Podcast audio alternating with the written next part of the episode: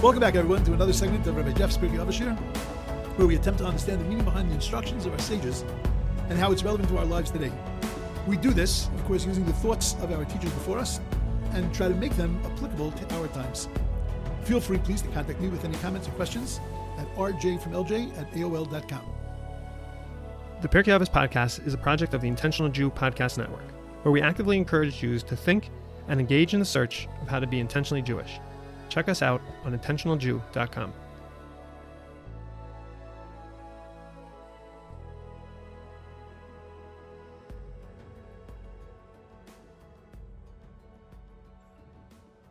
think that on its simplest level, what chapter 4, Mishnah 3 is teaching us, that a person shouldn't despise any person, who shouldn't discriminate against anything, because there is no person that doesn't have his hour, and there's no thing that doesn't have its place. That basically, don't burn your bridges, because everything that goes around comes around. In other words, that this is you don't treat people with disdain. Don't treat a moment with disdain, because you never know when it's going to come around again and you're going to need it. You never know when this person who you're looking at now and you're looking down at now is going to be the very person that you're going to need to rely on years later. And, there are so many incredible stories in life of, the person who you treated in a way that perhaps wasn't the best way possible. Your paths cross again many years down the road when you thought that they were inconsequential, and they weren't really, because in truth, they just showed up again in your life. And you have regret now for things that you might have done before. Don't burn your bridges. Don't treat people in a way, because in the end of the day, every dog has his day, and that you have to be guaranteed. You have to know for sure. You have to understand that you never know what's going to be in the future. There's a version of that also that you can say. Sometimes a person will say, "Look, I'll never see that person again. So what difference does it make what I do?" And understand that you're always going to see them again. And that's the message of the Mishnah. Now, you think to yourself, "Look, Rabbi, I understand. It's, 2:00 in the morning where you are. But come on. You really think that that's what the Mishnah is teaching us? That a Mishnah in Pirkei Avos is teaching us, be careful, because every dog has his day? Really? That's what the Mishnah has to go out of its way, that a sage like Ben Azai has to go out of his way to teach me? First of all, at best, it's teaching me a message of prudency. And there doesn't seem to be any kind of real ethical lesson that's being taught. So what is it that the Mishnah is trying to say? So I'll tell you three thoughts.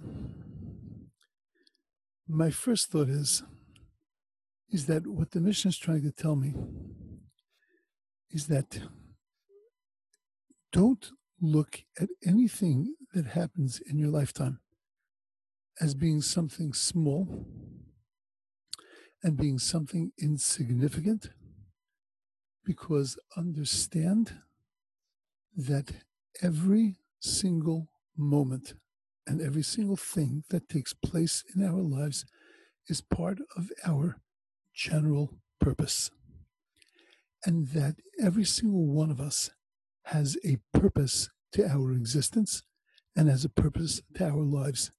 Every moment is purposeful.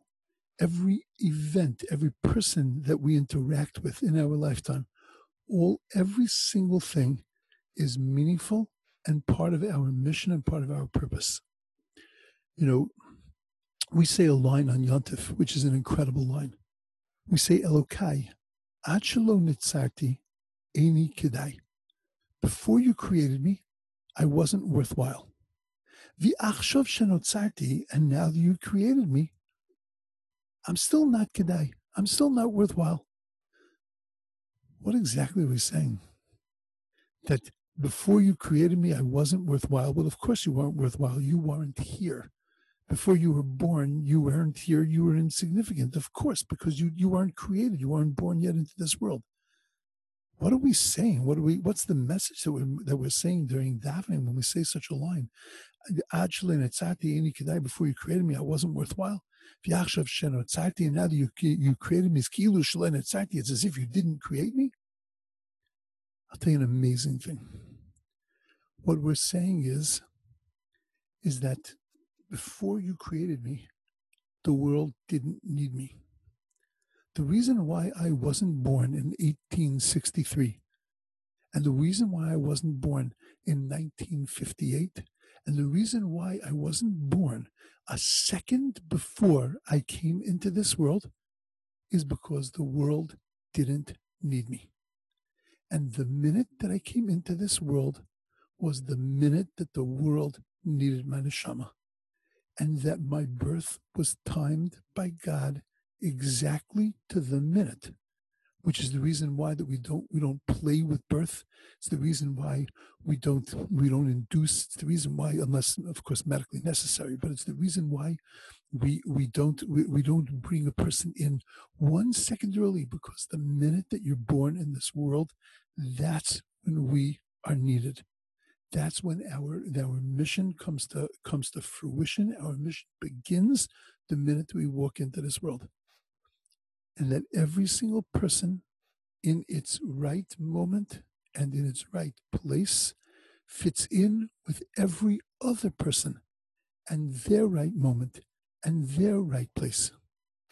And therefore, the mission is teaching me that there is nothing in this world that is superfluous, nothing in this world that is unnecessary, nothing in this world that doesn't have a tachlas. That's step one. And let's push that a little bit further.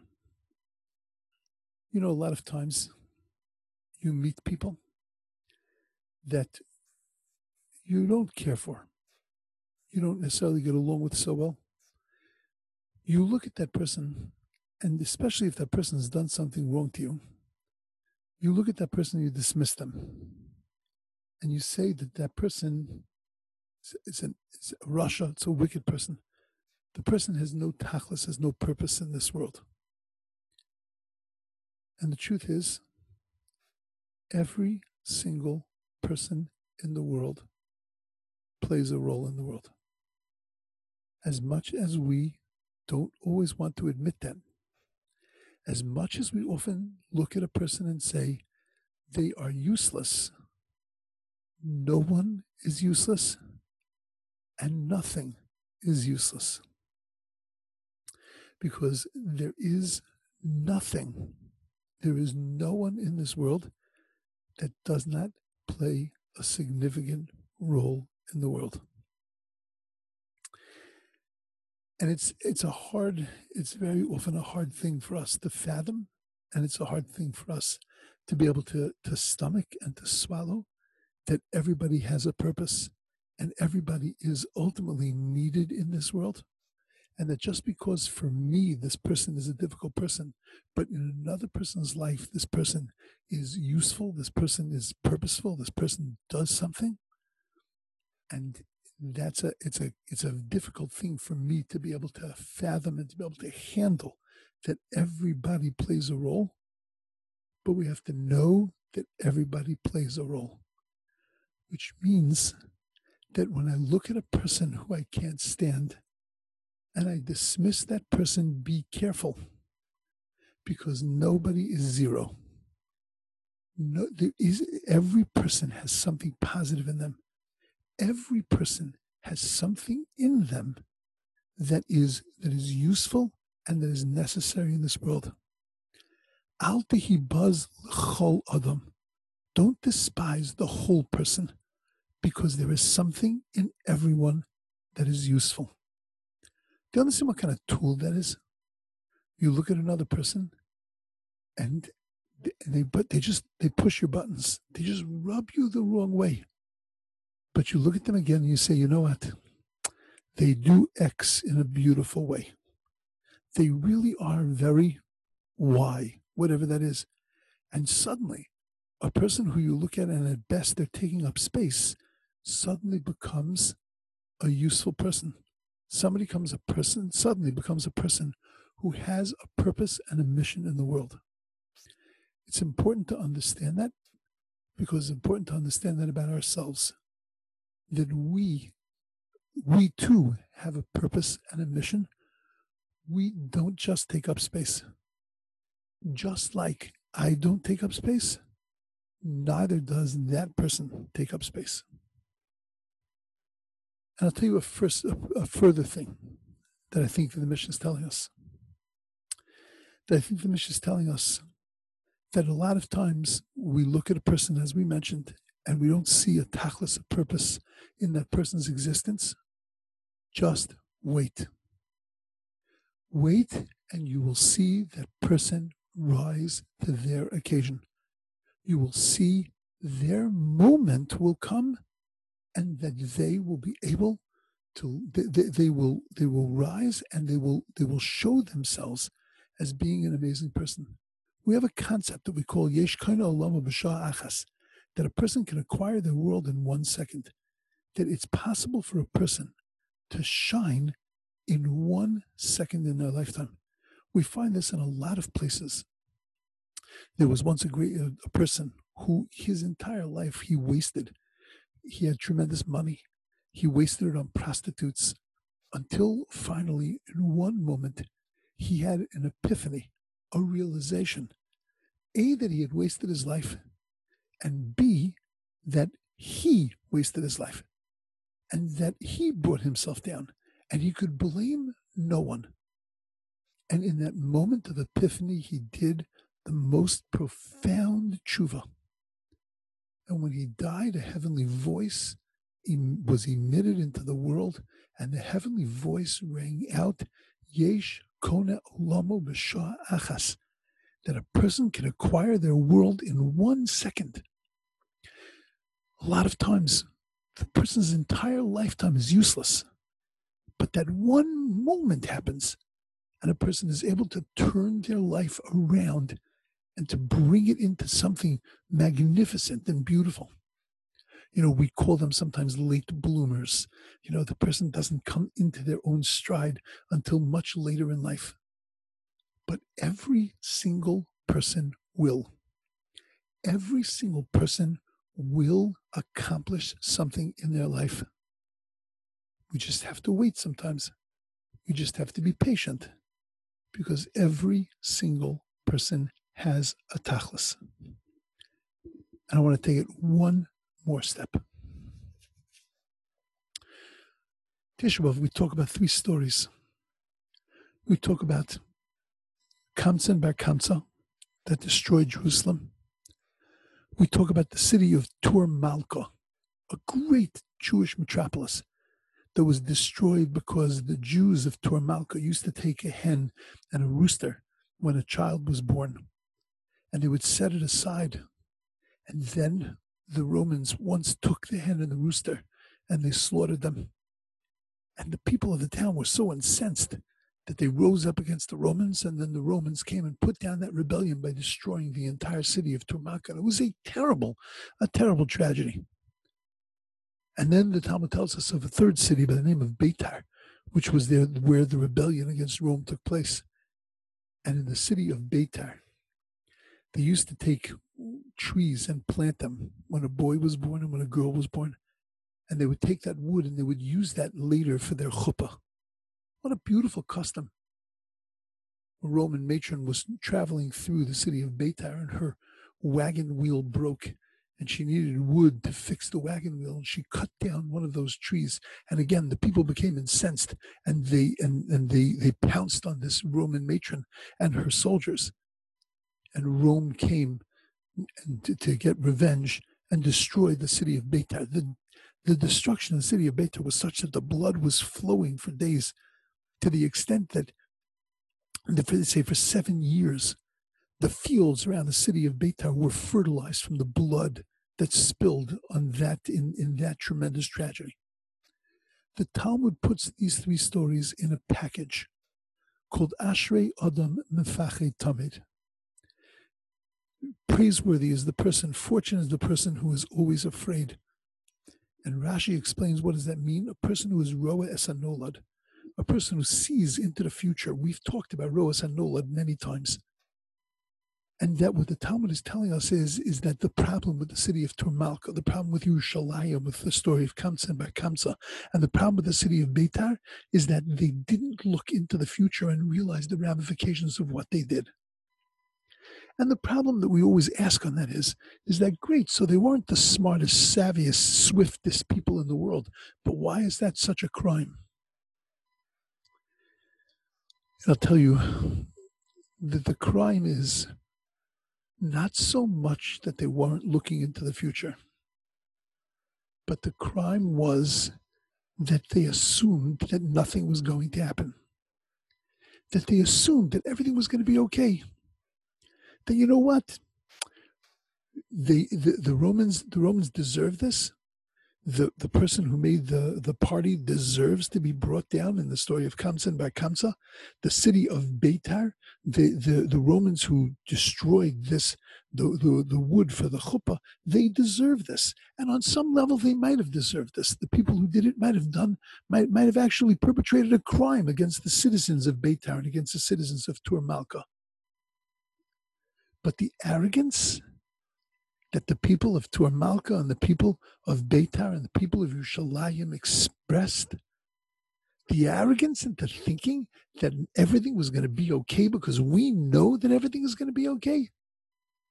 The arrogance in not realizing that you control nothing and therefore be more prudent and therefore be more careful, be more introspective, look into the future better. Look, not because you're savvy or swift, but because you realize that you have no idea what's going to happen because you control nothing. Ultimately, it's God who controls everything.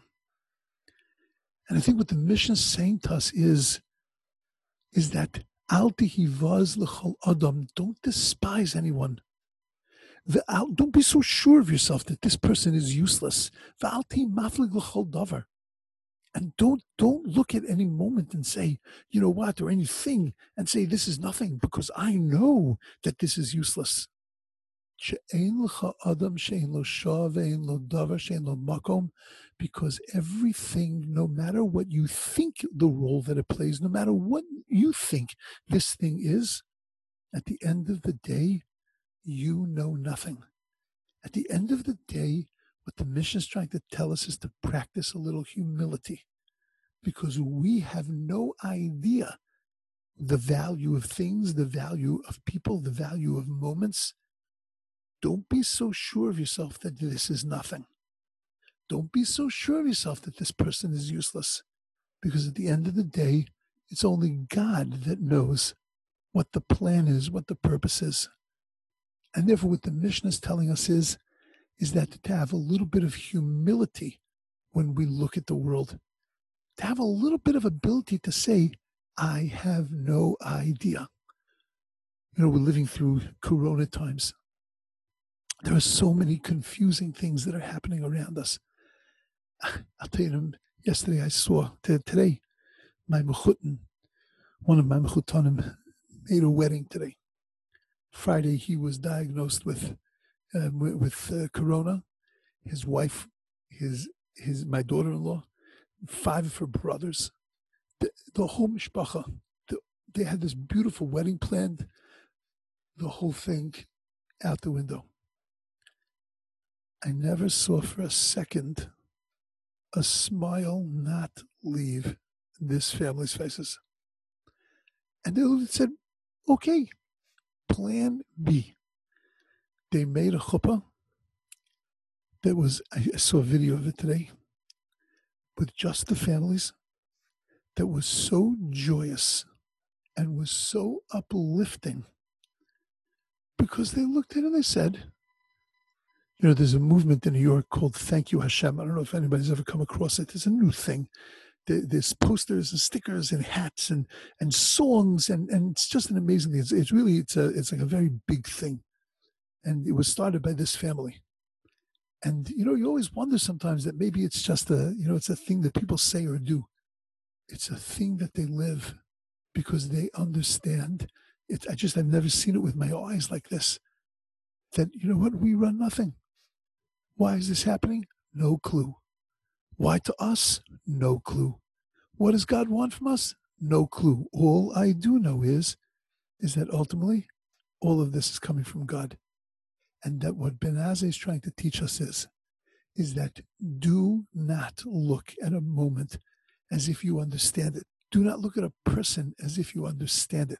Do not look at events that happen in your life as if you understand them. Because at the end of the day, the only thing we know is that we know nothing. That's the one thing we know for sure, right? I know nothing except for one thing, that I know nothing and that I understand nothing. And that ultimately the control and the running and the purpose and the power behind the world, it is ultimately God.